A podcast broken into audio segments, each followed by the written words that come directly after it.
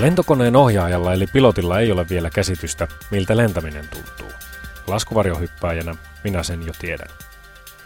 Mutta minäpä haastan jälleen itseni, sillä lentokoneella lentäminen on ollut haaveeni aivan lapsesta saakka. Taustapeili. Mikko, miksi sinusta tuli lentäjä? Ja vaikea kysymys. Tuota, pienestä pitäen kai se pikkupojan unelma on, on ollut ja siitä se ajatus on pikkuhiljaa lähtenyt muhimaan ja nälkä on kasvanut syödessä. Ja purjelennolla tosiaan nuorempana itsekin aloittanut ja siitä pikkuhiljaa sitten isompia kortteja taskuun ja lopulta sitten ihan ammattilentäjätasolle asti. Samasta syystä siis taivaalla on myös lennonopettaja Mikko Mäkinen, jolla on ammattilentäjän tutkintoja yhteensä tuhansia tunteja ilmassa erilaisilla lentolaitteilla. Hyvin erilaisia tehtäviä hoitaen. Toinen kokenut lentäjä ja lennonopettaja Antti Mähönen oli samaa mieltä Mikon kanssa siitä, että harrastelentämisen koulutukseen pitäisi panostaa. Ja niinpä vuoden alusta alkoi ultralentäjän lupakirjakurssi Kuopiossa hieman harrastelulentämistä vakavammalla otteella. Kaksi ammattilentäjää ja pitkäaikaista lennonopettajaa saivat minut vakuuttuneeksi, että haluan lähteä toteuttamaan haaveeni juuri tälle kurssille. Valitettavasti kun ammattimaisuus ei ole Suomen 50 koulutusorganisaation ää, päällimmäinen ajatus, tai ainakin siltä vaikuttaa, kun lukee viime vuosien onnettomuustilastoja ja onnettomuuksiin johtaneita syitä. Ajattelin ensin kuitenkin ottaa hieman selvää tulevan lennonopettajani kanssa siitä, mistä ultralentämisessä on kyse. Mikko Mäkinen. Viranomainen määrittelee Suomessa ultrakevyen käytännössä sen koneen maksimilentolähtöpainon mukaan, joka on perusvarustuksessa 450 kiloa. Sitten jos kone on varustettu pelastusvarjolla, se hiukan nousee 472 ja puoleen ja taas kelluke varustuksessa 495. Eli se paino käytännössä rajoittaa sitä. Muita, muita rajoituksia tulee tietysti sen painon myötä, niin ne on korkeintaan kaksipaikkaisia ja sakkausnopeus saa olla korkeintaan 65 kilometriä tunnissa. Okei, ja silloin itse kone painaa minkä verran, eli paljonko siihen nyt sit saadaan hyötykuormaa ihmisiä ja tavaroita? Koneet on tyypillisesti vajata 300, 270, 280. Eli, eli tuommoinen tyypillinen kone pelastusvarjon kanssa, niin pari sataa kiloa tai hiukan alle on se kuormattavuus. Eli kaksi, kaksi ihmistä ja polttoaineet ja ehkä hiukan matkatavaroita. Millä tavalla sitten ultra lentäjän, ultrakevyt lentäjän lupakirja eroaa yksityislentäjän lupakirjasta? Ultrakevyet on sinällään hiukan yksinkertaisempia niin kuin rakenteellisesti, jolloin myös ne koulutusvaatimukset on jonkun verran kevyemmät. Eli teoriakoulutusta on meillä 48 tuntia ultrakevyt lupakirjaa varten ja lentämistä minimissään 25 tuntia. Eli karkeasti se on puolet tai pikkusen yli siitä, mitä taas yksityislentäjän lupakirjassa vaadit. Kevyempi kone ja kevyempi koulutus. Ilmassa ollaan kuitenkin ja toisten suurempien koneiden seassa. Pilotilta vaaditaan siis todellisuudessa hyvin paljon ilmailutietämystä. Koneen keveys ei kerro aivan koko totuutta ultrakoneista. Niiden varustuksiin kuuluu tänä päivänä autopilotista koko lentokoneen alastuovaan pelastautumisvarjoon asti. Koneet eivät myöskään ulkoisesti eroa hieman suuremmista nelipaikkaisista harrastekoneista. Taakse ovat jääneet ne päivät, kun ultrakevyt tarkoitti samaa kuin kankaasta kokoon kasatut siivet ja avoohjaamo. Taustapeili. No, hyötykuormaa paristaa kiloa vähän kevyemmillä koulutuksilla.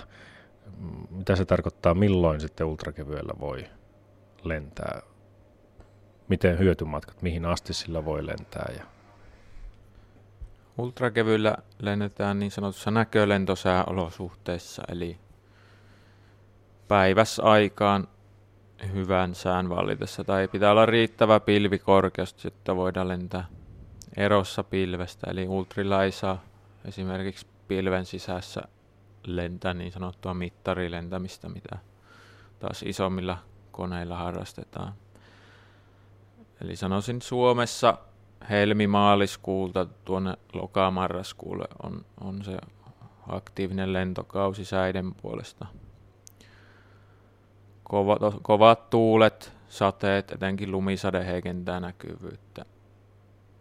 Ja sumut, matalat pilvet tietysti syksyllä alkutalvesta on, on semmoisia rajoittavia tekijöitä sen kelin suhteen, mutta keväällä, kesällä niin tosi pitkiäkin reissuja pystyy lentämään.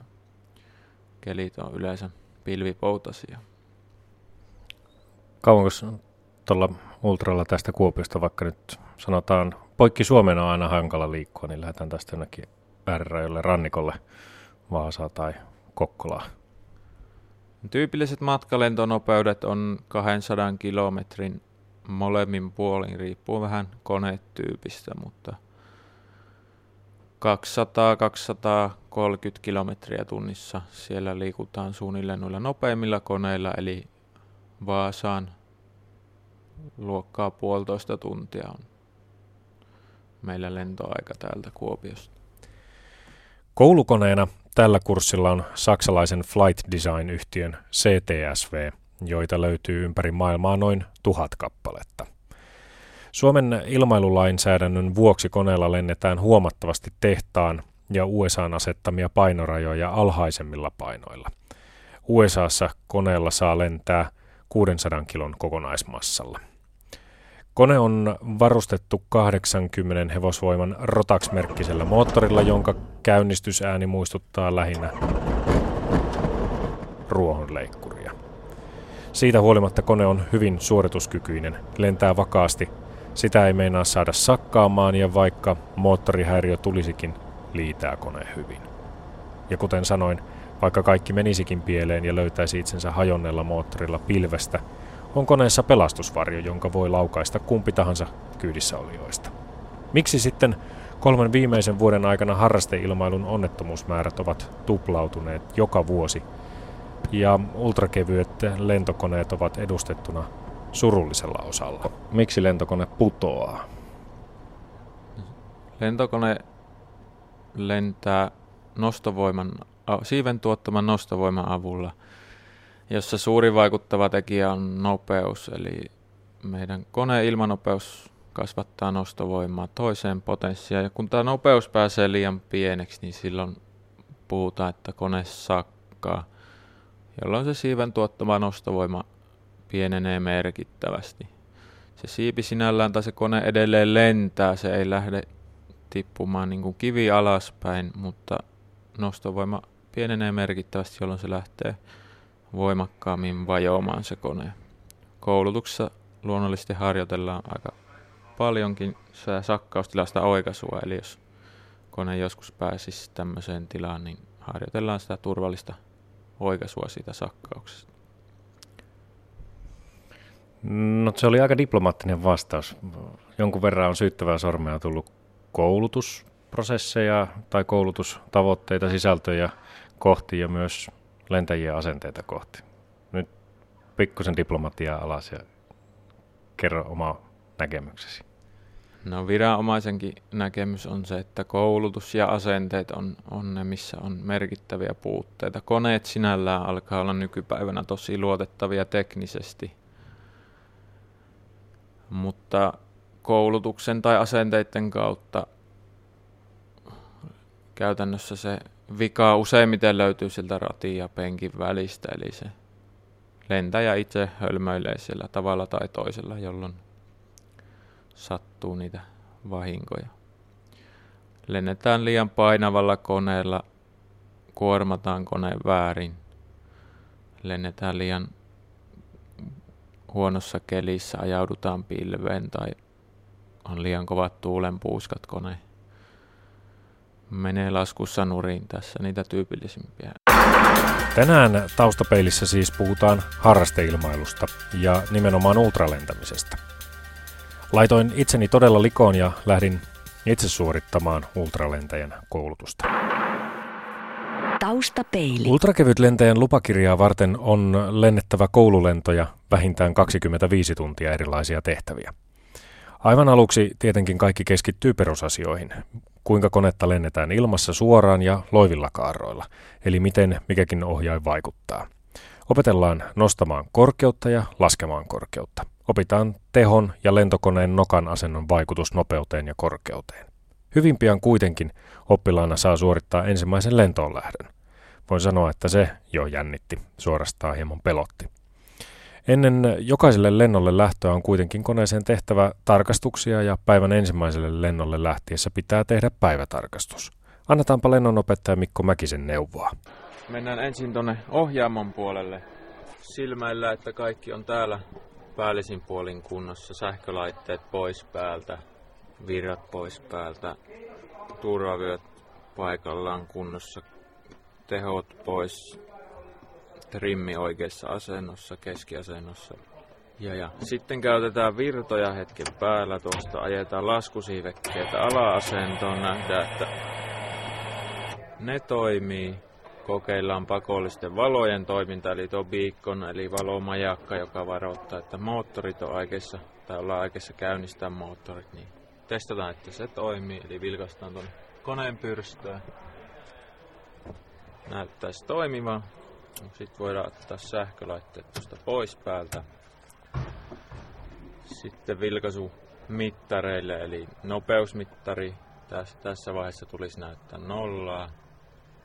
Korkeusmittari, jos tiedetään jo paineasetus, niin voidaan pyöräyttää se valmiiksi. Eli QNH oli tuossa äsken 1015, jolloin se täsmää aika hyvin kentän korkeuteen merenpinnasta nimenomaan.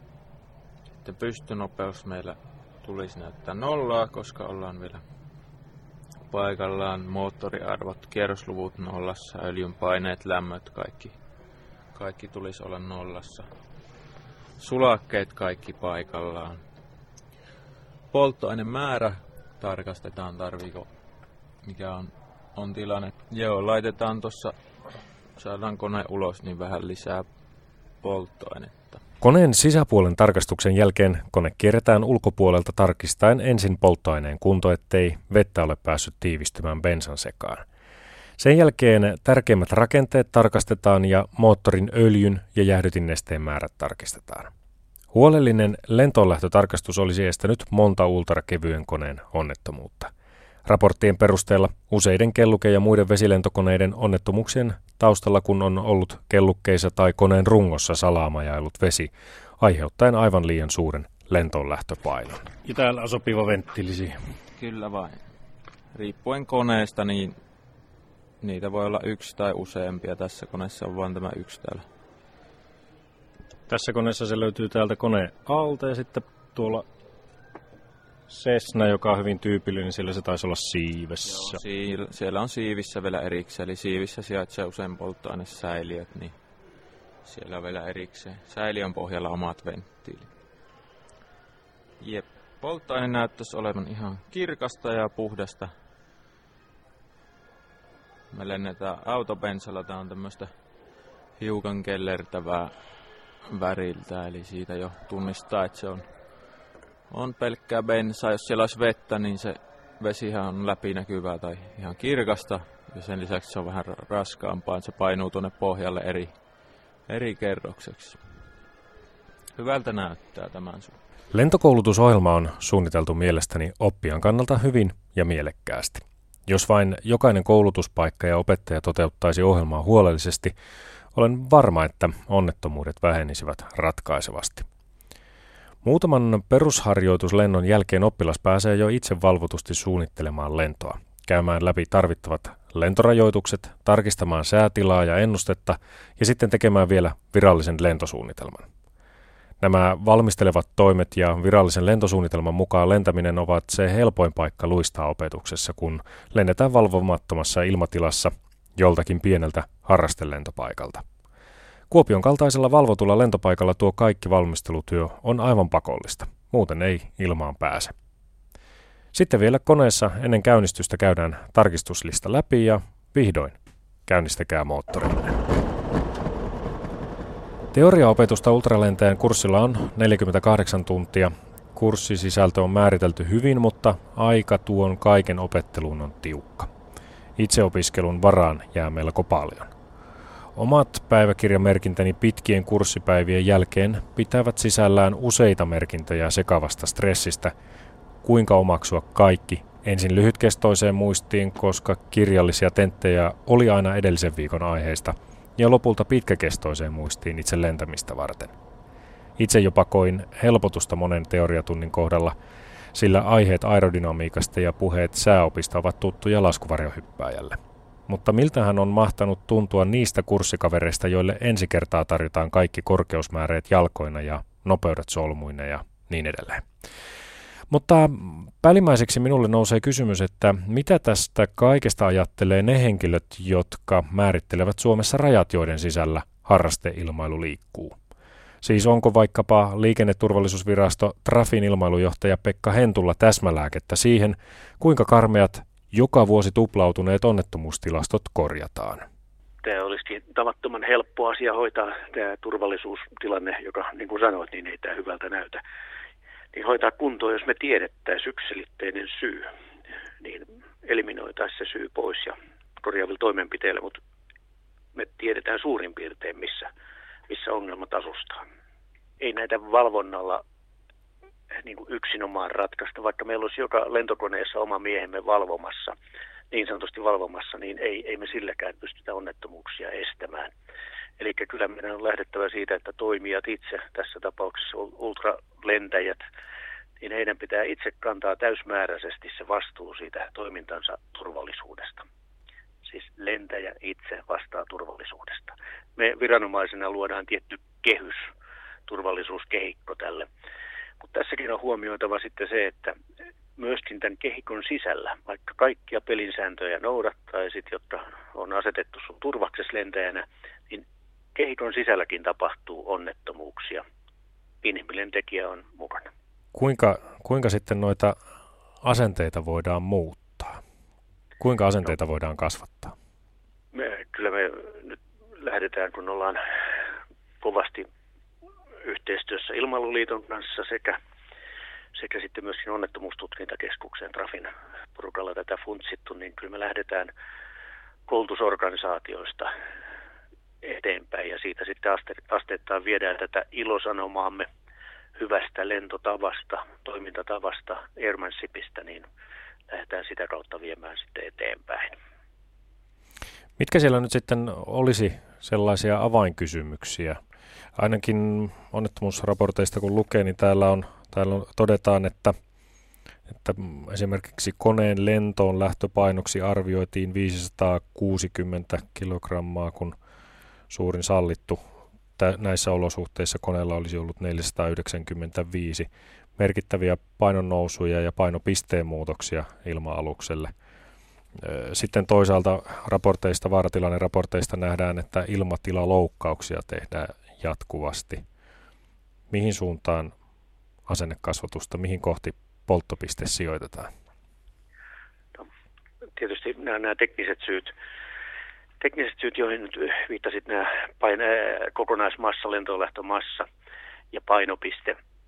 Ja ne on yksi osa-alue, toinen on sitten taitopuolen kysymykset, että hallitaanko ääritilanteissa koneen nimenomaan hidaslennon osalta, joka on jouduttu sitten useimmiten tilanteeseen, että kone on mitä ilmeisemmin sakannut ja mitä se sen aikana tapahtuu, niin se on yllättänyt sitten monen ohjaajan valitettavan ja surullisella tavalla. Että, että noin, nämä tekniset vaatimukset tietysti, että korostaa niiden merkitystä ultratotyypillisesti hyvin herkkiä painopisteille myöskin.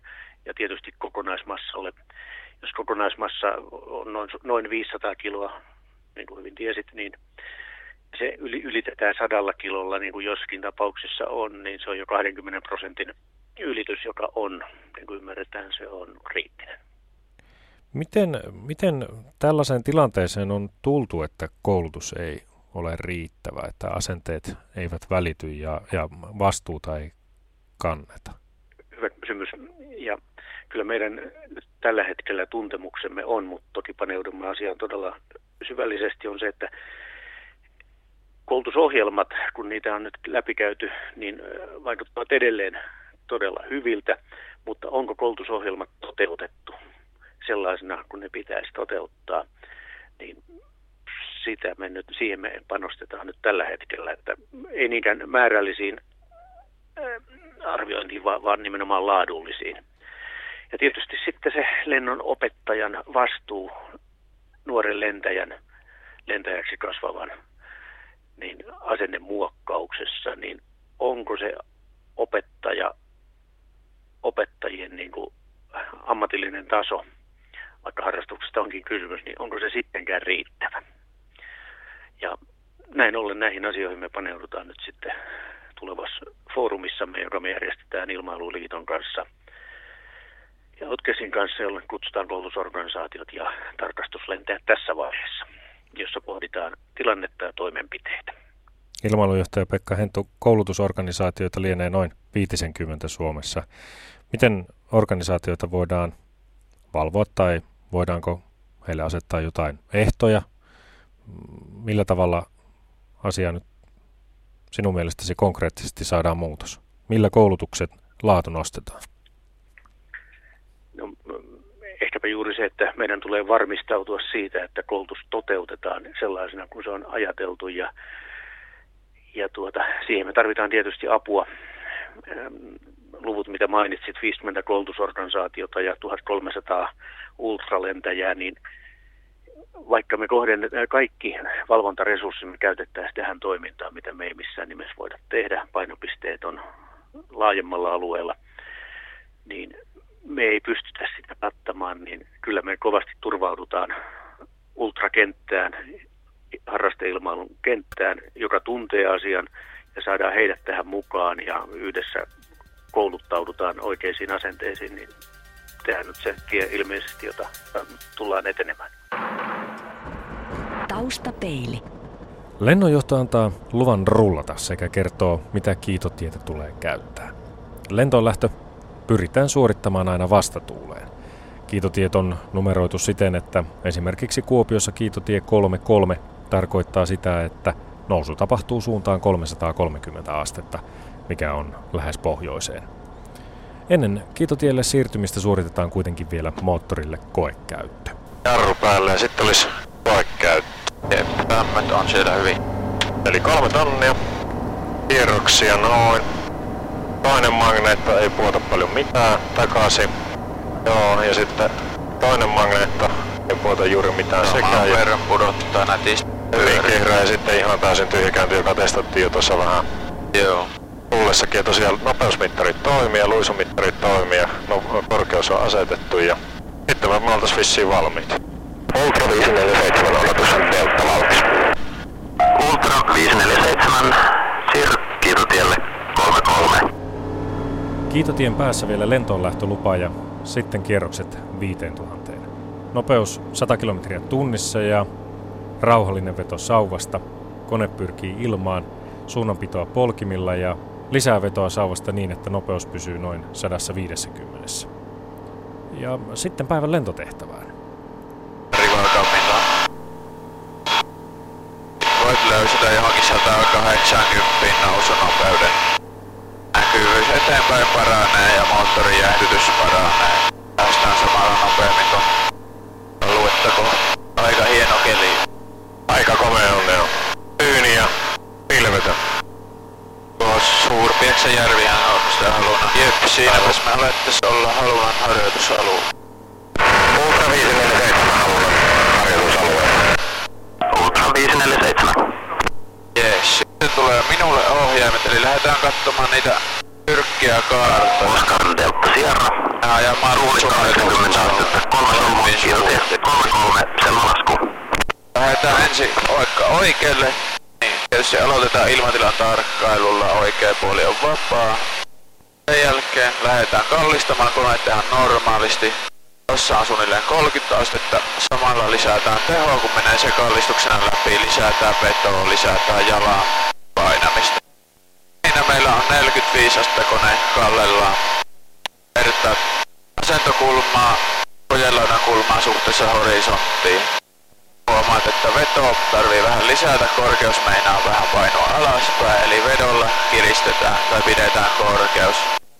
Jalkaa sen verran, että kuula pysyy keskellä ja samoin tähyynään tuonne etusektoriin, että suunnilleen tältä näyttää oikealle Onko sulla vähän, vähän olon taipumusta?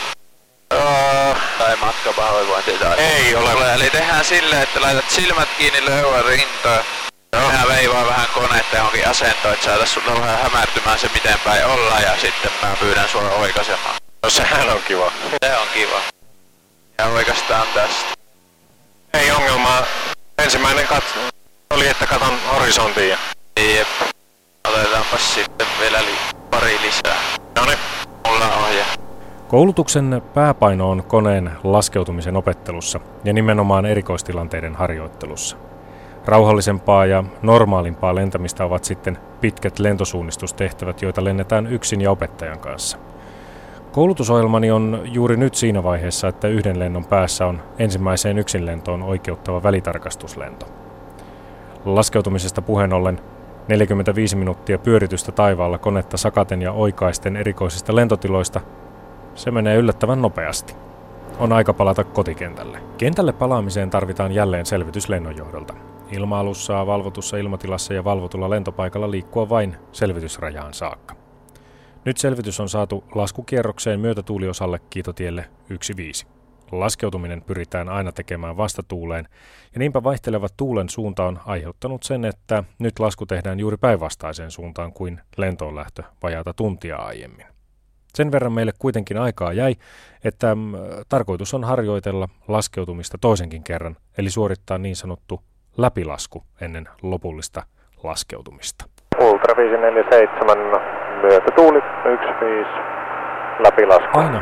Kaikki ei kuitenkaan mene niin kuin on suunniteltu, vaan lentäjän on oltava valmis noudattamaan välittömästi annettuja ohjeita. Ultra 547, tee ympyrää oikealle. Ympyrää oikealle, Ultra 547. Noniin. Ympyrää lentäen oikealla kaarolla ja Rissalan Hornettien lentoon lähdön jälkeen ruuhka taivaalla jatkuu. Ultra 547, jatkan lähestymistä. Vuoro 1. Jatkan lähestymistä vuorolla 1, Ultra 547. Laskeutuminen lentokoneella on lennon vaativin osuus. Korkeus ja nopeus on tärkeää säilyttää oikeana jokaisessa laskukierroksen vaiheessa. Myötätuuliosan lopussa tällä koneella kierrokset lasketaan 2500 ja nopeuden hidastuttua alle 148 km tunnissa otetaan laskusiivekkeitä 15 astetta. Ja sitten käännytään perusosalle, eli sivutuuleen. Nopeutta pudotetaan edelleen 120 km tunnissa nostamalla koneen nokkaa ja loppuosan alkaessa korkeutta kentän pinnasta on 100-150 metriä. Nopeutta pudotetaan edelleen. Tarkkana nyt. 650 pitäisi olla, 700 on neljällä paloa näkyy valkoisen. Joo. Ja nopeutta on hiukan vielä.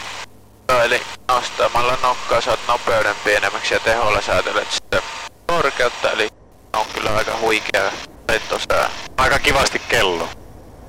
110 on nopeus. Näyttäisi tulevan aika... Ja vedät sitten loppuun asti sä. Että et pääse sitä räpsähtämään mitenkään kolmelle pisteelle. Joo. Jatkuu vaan semmonen rauhallinen ve- vedon kiristys. Ihan jees, kaipaa ylös ja kävyt jarrutus. Ultra 547, laskit aikaan 59, rullaa hotelli. Rullataan hotelli. Ultra 547. Jos vielä mukaan nyt ei ole jännittänyt tähän mennessä nousut, sakkaukset, alkavat syöksykierteet ja laskeutumiset, niin se ensimmäinen yksilento tulee jännittämään aivan varmasti. Loput koulutunnit sitten lennetään osin yksin, mutta pitkät matkalennot toki Helsinkiin vaikkapa öö, lennonopettajan kanssa. Ultrakevyillä lentäminen on joka miehen ja naisen lentämistä, jos vain jokainen lentäjä pitää kiinni hyvästä lentotavasta muistaen, että huonosti suunniteltu lento on hyvin suunniteltu onnettomuus.